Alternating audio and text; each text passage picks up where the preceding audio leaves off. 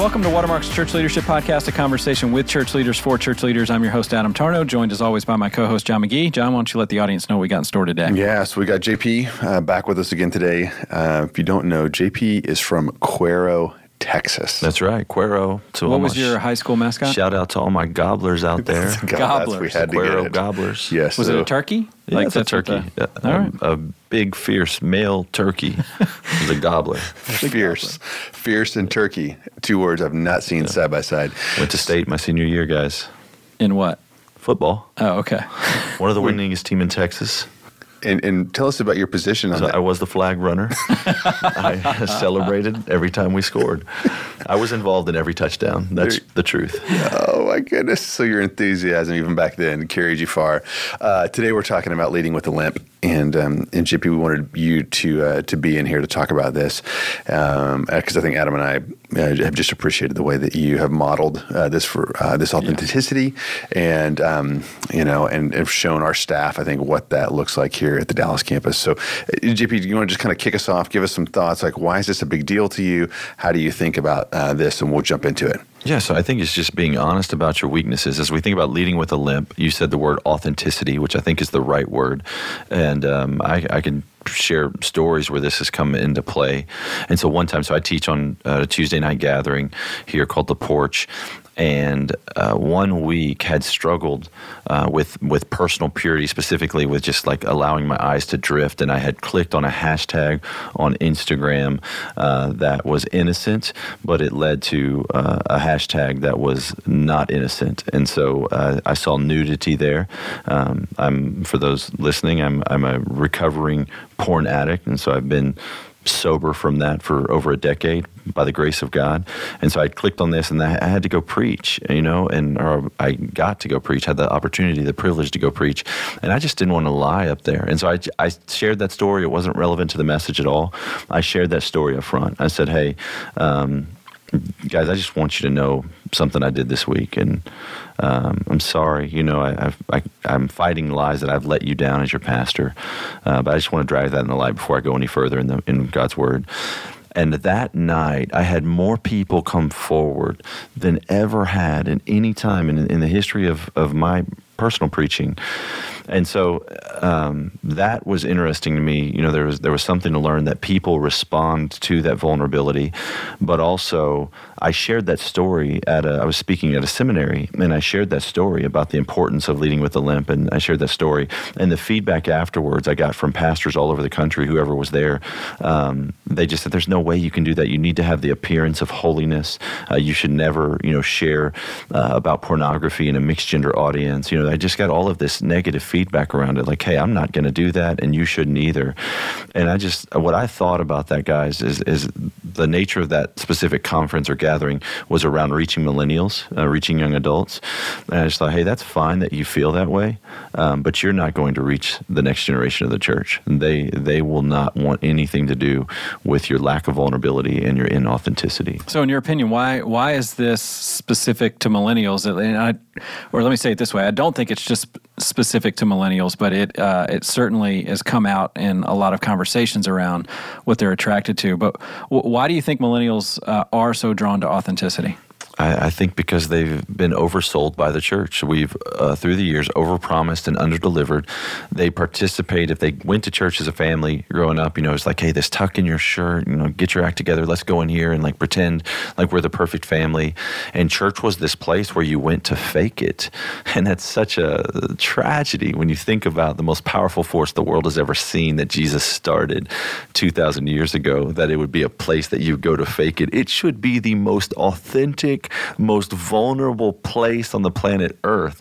And so I think millennials long for that, but I think everyone does. I mean, as you pointed out, it's not just them. Yeah. Everybody's looking for that. Yeah, that's good. Adam, is that your line? You say Christianity is inherently a self-deprecating religion? Yeah, I think yeah, I've said that before, and I've thought about that. That it's this self-deprecating statement. It's, we're not a museum of awesome right? This is not, and, and we'll say that when people come into our church services and just go, hey, if you think that the reason we're singing so loudly, while some of us are raising our hands, while some of us seem to have smiles on our faces, if you think it's because we haven't sinned and we've somehow cracked the code in life and like we've we've escaped some uh, moral imperfection that you have not escaped. Like nothing could be further from the truth. And I, I, I love to rip off uh, a line that I heard, you know, when somebody else has said that in that setting, and be like, if if you like ladies, I'd keep your purse close to you because mm-hmm. you are not surrounded by yeah. by good people right now. You've yeah. got some bad people in the audience. What's the line again? Give it to me again. Uh, that Christianity is inherently a self-deprecating religion. So you like to be a Christian, you've raised your hand and said, I I'm not good, yeah. and I need uh, the the promises of the gospel applied to my life. Uh, I'm not I'm not good, and we pretend like we are right after that. Yeah, I, I mean, uh, Adam is the master of making things pithy. It's kind of Paul's line, right? Second Corinthians 12, 9, he says, My grace is sufficient. Your power is made perfect in my weakness. Right. I will boast all the more about my weakness. And so uh, I think that's absolutely true. That's good. And uh, Adam, you ask, um, why is it the millennials? I, I, don't have an answer for that, but I think, uh, you know, I don't know if this adds anything to the conversation. I just want to reiterate that it is true that people now are drawn to authenticity. And uh, I, I, don't know, at least it is in our context. That, yeah. that, that we can, uh, we can say uh, with uh, as a fact that people here in our church, in our zip codes, are drawn to authenticity, which I think was different than would have been, say, in the 40s. I wasn't alive in the 40s or a pastor in the 40s, but w- when I listened to the tapes or read the books, uh, the pastor got up and said, You know what? I, I, used to kind of be like you guys, but now I started to apply these scriptures, and I, am really doing, you know, to, to your phrase, like awesome. And you guys can be awesome just like me if you'll do this. And now I think you stand up, and JP does this amazing you know what, guys, I, am just like you. Yeah. And uh, and I, am trying to apply these uh, these scriptures, and I'm trying to obey Jesus. Let me share with you what I'm learning as I'm trying to do the same things you guys are, and uh, and that just um, is a missional. It, it's a message then I think that resonates with people today. So JP, why don't you think more leaders do this? Why is this not inherent to more leaders out there? I think there's something that we've learned along the way uh, that's tragic that we have to manage the perception of others. Yeah. And so fear of failure, uh, fear of not being liked, fear of being known, it's just it's deep within our DNA. I think the enemy, uh, you know, would be the simplest answer I give you is because there's an enemy, Satan, an, a, an accuser, a liar who hates us and our children and our families and our ministries. And, um, and so I just think we believe a lie that, hey, if these people really knew me, they uh, wouldn't love me, they wouldn't accept me, they wouldn't accept my message, uh, and they wouldn't, you know, allow me to lead them. And I, I think that's a lie. In fact, I think they're going to be more prone to follow you if they actually really did know you. And I, I would hit on, as we've already touched on, you know, is this. The, you know, do people want this? Are they hungry for it? I think Brene Brown gave a TED talk on vulnerability, or I know Brene Brown gave a TED talk on vulnerability. I believe it was the number one TED talk, at least for a long time, may still be, that's ever been uh, produced. And so there's certainly a hunger for vulnerability out yeah. there. I mean, just even today, driving back from lunch with you guys, I heard some guys on the radio talking about three of the biggest television shows over the past decade The Shield, The Sopranos, and uh, Breaking Bad. That one of the things that all three of those had in common, though, was this flawed, deeply flawed uh, main character that for some reason everybody was drawn to that. So I mean, it's it's not just in the church where people are drawn to a lack of somebody that's not trying to put it all together. It's like the the popular culture. Uh, maybe it's just an American thing. We love to root for underdogs, and we love to to know that people are kind of flawed and broken, uh, mm-hmm. just like us. That's fascinating. That's really really fascinating. So uh, now, JP, we, we're talking about. I think it's it's good here in the beginning of this episode to talk about a distinction between a limp and maybe a leg break. And so, how, how would you how would you uh, differentiate between the two of those? Well, I think sometimes you need a break. Like so, there's. Um, so there, if something's happened in your life, if there's been an event, uh, and you know that just like man, you need a, a time, time and space to heal, uh, that may be not be the time just to continue to, you know, push through in your leadership. And so that that's one uh, thought. And then the others, I would just say there are things like I like even if you think about that Instagram story I shared, there are things that I could have done with that, or other things that I could have done that would be disqualifying. And so it wouldn't be something that I would just share in a sermon because I wouldn't have any business sharing that sermon, and I would need to confess that to my leaders and to those that I work with and say, hey, I've disqualified myself from ministry for at least a season, um, and so let me heal from this. Uh, let me uh, ask for prayer for this uh, sin in my life so that I can experience healing. Yeah, Adam, what's your li- what's your line about uh, wounded leaders not being on the front Yeah, lines? well, it's what we hear Todd say all the time. You know that one of the arguments of the church, uh, or arguments against the church, is, "Hey, you guys, you guys shoot the wounded." So when somebody is vulnerable, uh, you shoot them and you uh, put them in the back. You you strip them of their title. You tell them they can't lead anymore. And I, I really appreciated what Todd Wagner has said of just going, hey, we don't shoot the wounded, but we we do also don't put them on the front line. So using that military analogy, that if you're hurt, that doesn't make any sense to keep you on the front lines. We're not punishing you. We're trying to make sure that you can heal and get well. So we're taking you away from the front line for a season, and then hopefully we, you'll you'll get on back there. That's good. I just, I just occurred to me. You ask why do more people not do this? I think there's a real uh, fear that, that you know the congregation's just going to run wild, Yeah. and they'll just abuse grace and they'll all go crazy. And I think instead you can you can see authenticity as a means uh, to uh, obedience or a means to discipleship. And so it's it's one uh, that that is Todd's genius leadership. Somehow he struck this balance of it is okay to be where you are. Um, but it's not okay to stay there, you know. And uh, like that, that is a really it, it can be done if a leader's wondering, hey, can you do that? Can you can you let can you create a place where people can come in no matter where they are? Yes, and you can still call them to full obedience. They're they're not mutually exclusive, and I would I actually think that uh, authenticity is a means to um, kind of you know spiritual development and um, and holiness. So just being honest is one of the first steps. That's great. All right, JP, let's fast forward five or 10 years. Uh, what's at stake if a leader doesn't embrace this principle of leading with a lamp? Oh man, what's at stake? Uh, sadly, I think we're there. Yeah. I think we're seeing what's at stake. And so you're seeing statistics about the nones. You're seeing statistics about Gen Z leaving the church in droves, millennials leaving the church in droves, um, people just being over with uh, uh, organized religion. Hey, I'm spiritual, but not religious.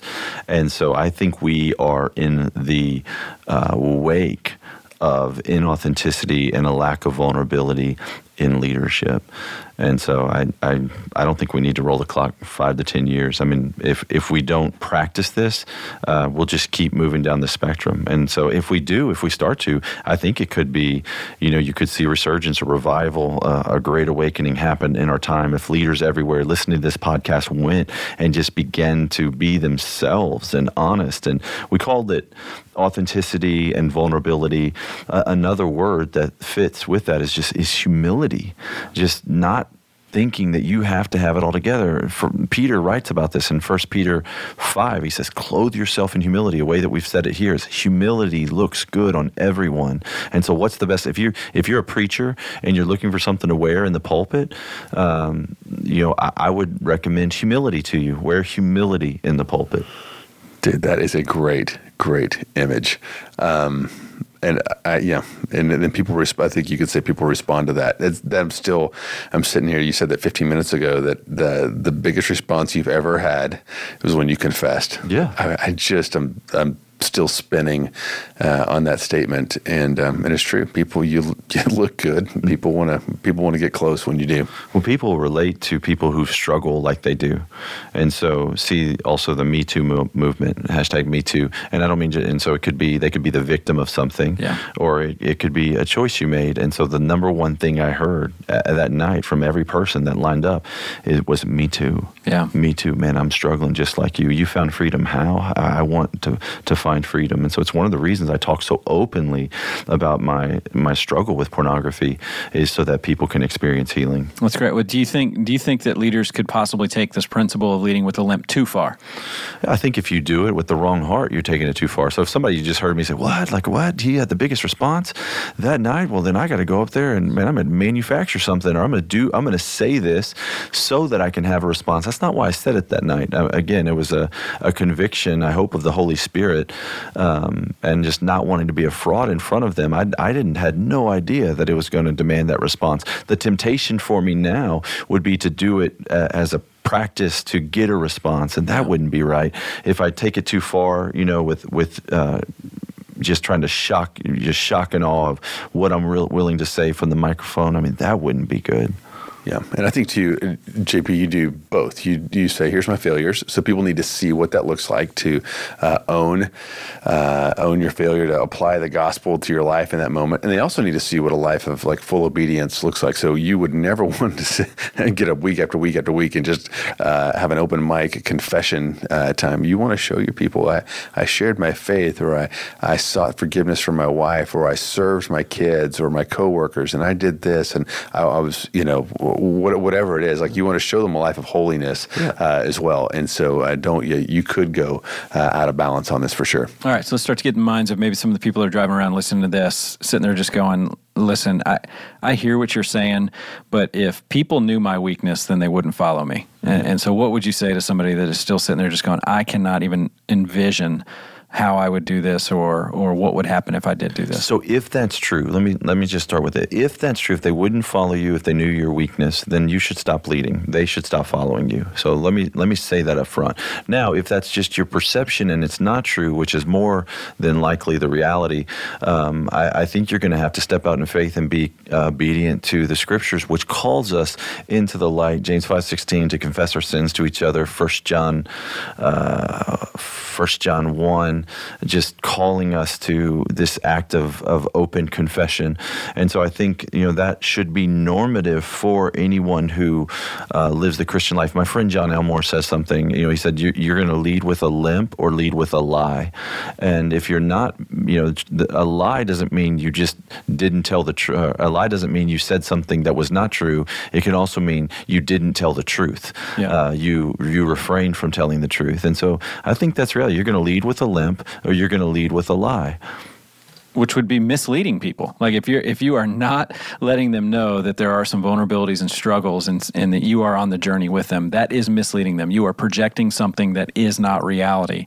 Because as we said in the beginning, every it is an inherently self-deprecating statement to say you follow jesus. You, you are saying you do not have it together. You needed a savior. Not a second chance because we all had the second chance and we ruined that one too. Mm-hmm. that we needed a savior and that's that's who we're following. Yeah and i you know golly I, we were talking about a name um, today that uh, gave counsel publicly not a member of our church um, uh, but we heard a leader say there's just some things you need to tell no one. Yeah. And we we all just thought wow. And and uh, and that person come to find out was kind of living a double life. And so uh, it's been my experience and I, I know there's just super godly people who have nothing to confess and uh, that's not my story. But it's been my experience that people who double down on that um, and uh, and manage perception are man are truly managing perception. And there's something there that would just be great to confess. Yeah. It would honor god. It would bring you a whole lot of freedom and would probably be a real gift to those you lead. That's great. Well if somebody's never done this so let's stay and you know the, the skeptic or the person that's sitting there arguing with us uh, right now as they're listening to this. So if somebody's never done this what would be a first step? I think start in your small group, and yeah. so I hope that you live in community. Um, and so when we say we've never done this, depends on what we're talking about. The this, if you're if you're saying, hey, I've I've never, I I regularly confess my sins to a small group of people, but I would never uh, share my failures publicly. Um, I think you're living in fear, and you're not uh, enjoying God's best. And Jesus said in John 10 10, I've come so that they might have life and have it to the fullest. I think you're missing out on the full life that Christ offers you. Um, I've heard a story uh, where you know where where someone you know committed this grievous sin and as they were talking to a pastor they said you know what do i do what do i do and the pastor preached the gospel with them and and they trusted christ and then they came back and and they said um, I said, Oh, that's great. So I understand what Jesus did for me, but what about that grievous sin? And the pastor said to them, What sin? Insinuating that Christ had erased it. And I think what Christ has done for us is he's freed us from it. And so, not so like it didn't happen, but he gives us the freedom to talk about it so that our mess becomes our message, that our, our mess can become our ministry. And so, uh, more than likely, my advice to you would be to start in your small groups to start in the act of confession and be free from you know the sin and the struggles that you're entangled in and then share openly from your weakness uh, so that people can um, relate to you. That's what happens with the guy who's in the ivory towers. No one can relate to him. I don't want to follow that person. Yeah. And so to be really clear, you're not saying to do what you did that night at the porch as your first step to go, okay, I'm going to start off my message So this read my- Sunday. my journal from the yeah, last I guess three I got a new opener. All right. You know, that here, here's how I'm going to go with this. I have found, you know, so I, that would, is a great first step, and I found uh, that to be so helpful as far as sharing that in smaller groups. And then for those that do have an opportunity to communicate, and it can be preaching sermons or um, messages, or even even just when you get a group of leaders together, I just have found those small little, just the small little stories of where you swung and missed are so endearing. Not uh, sin, people. not sin, just failure, just some Yeah, misses. and some of it can. I mean, I I think of a story that I've been telling recently in the past couple messages of of a, a conversation that I had. Uh, you know, one night with my family where I was accused of something that I didn't do, and it led to frustrated. It led to me slamming a door. You know, and it's just like, and, and using it in the context that I've shared it with, you know, conf- how it, what it was like, how much time I had to spend afterwards, kind of cleaning that up.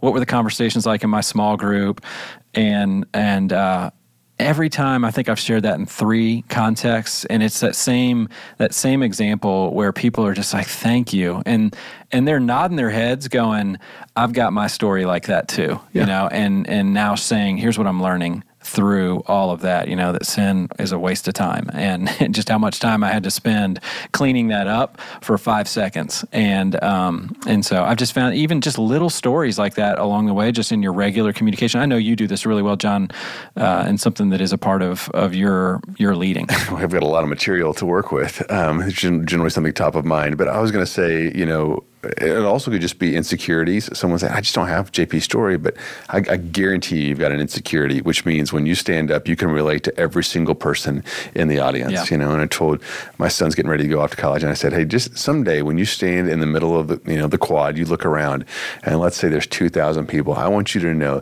that there are 2,000 insecure people Yes. that you're looking at. Now, they're all going to handle it different. They're going to do different things, but you are not alone in whatever weird insecurity of the day that you're going to have. And everyone is. And so, when as a leader acknowledges their insecurity, they they immediately build a bridge to every single person that, Yes. that's listening. And when I'm, you know, JP, when we talk about message, uh, preaching messages and building need, I, I often, when I'm reading a passage and I'm trying to put myself in the audience's shoes and just go, why would they not apply this?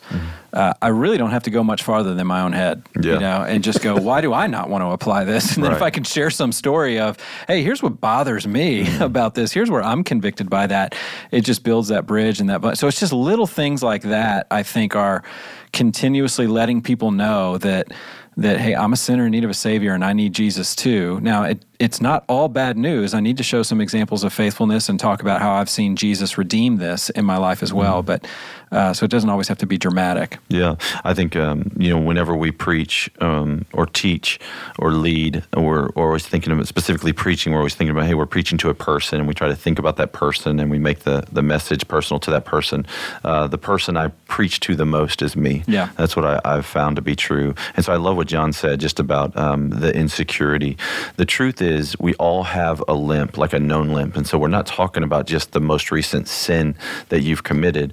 We're talking about the your weakness that you've carried with you, that you've cohabitated with, that you've just kind of embraced as a part of you instead of working on it. And so anybody can can lead with that, like, hey, this is an area of struggle for me. This is something that I don't do well, you know, and and go from there. That's awesome. All right, well, last question before we wrap up, because I would imagine there's also some people listening right now, and they're sitting there going, "Man, I wish the leader at my church or the leader of my organization got this because this is uh, something I see in them. Is there's a lack of vulnerability? They're not leading with a limp. It seems like they're projecting an image of perfection.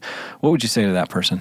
Yeah, I, I would say uh, to do what I've seen done for me. And so the leadership here, so Todd Wagner is our senior pastor here at Watermark, and he's modeled this so well for all of us, and he's made a safe environment uh, for all of us. And so just go first. You've heard probably before leaders go first, but you don't have to be at the top of an org chart to start to share out of your weakness, to lead with a limp, uh, to practice humility when you get opportunities to teach or lead. Um, you know to, to practice vulnerability to practice authenticity.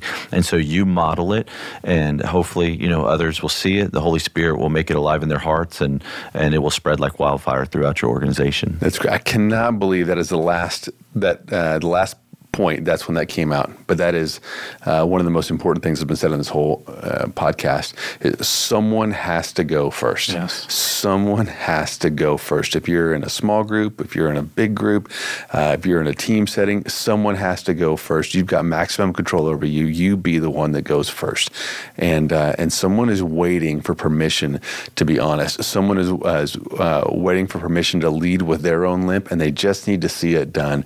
And if you will go first, and you will be a good leader, I will bet others will follow. And so someone has to go first, and let it let it be you, leader, who's listening to this podcast today.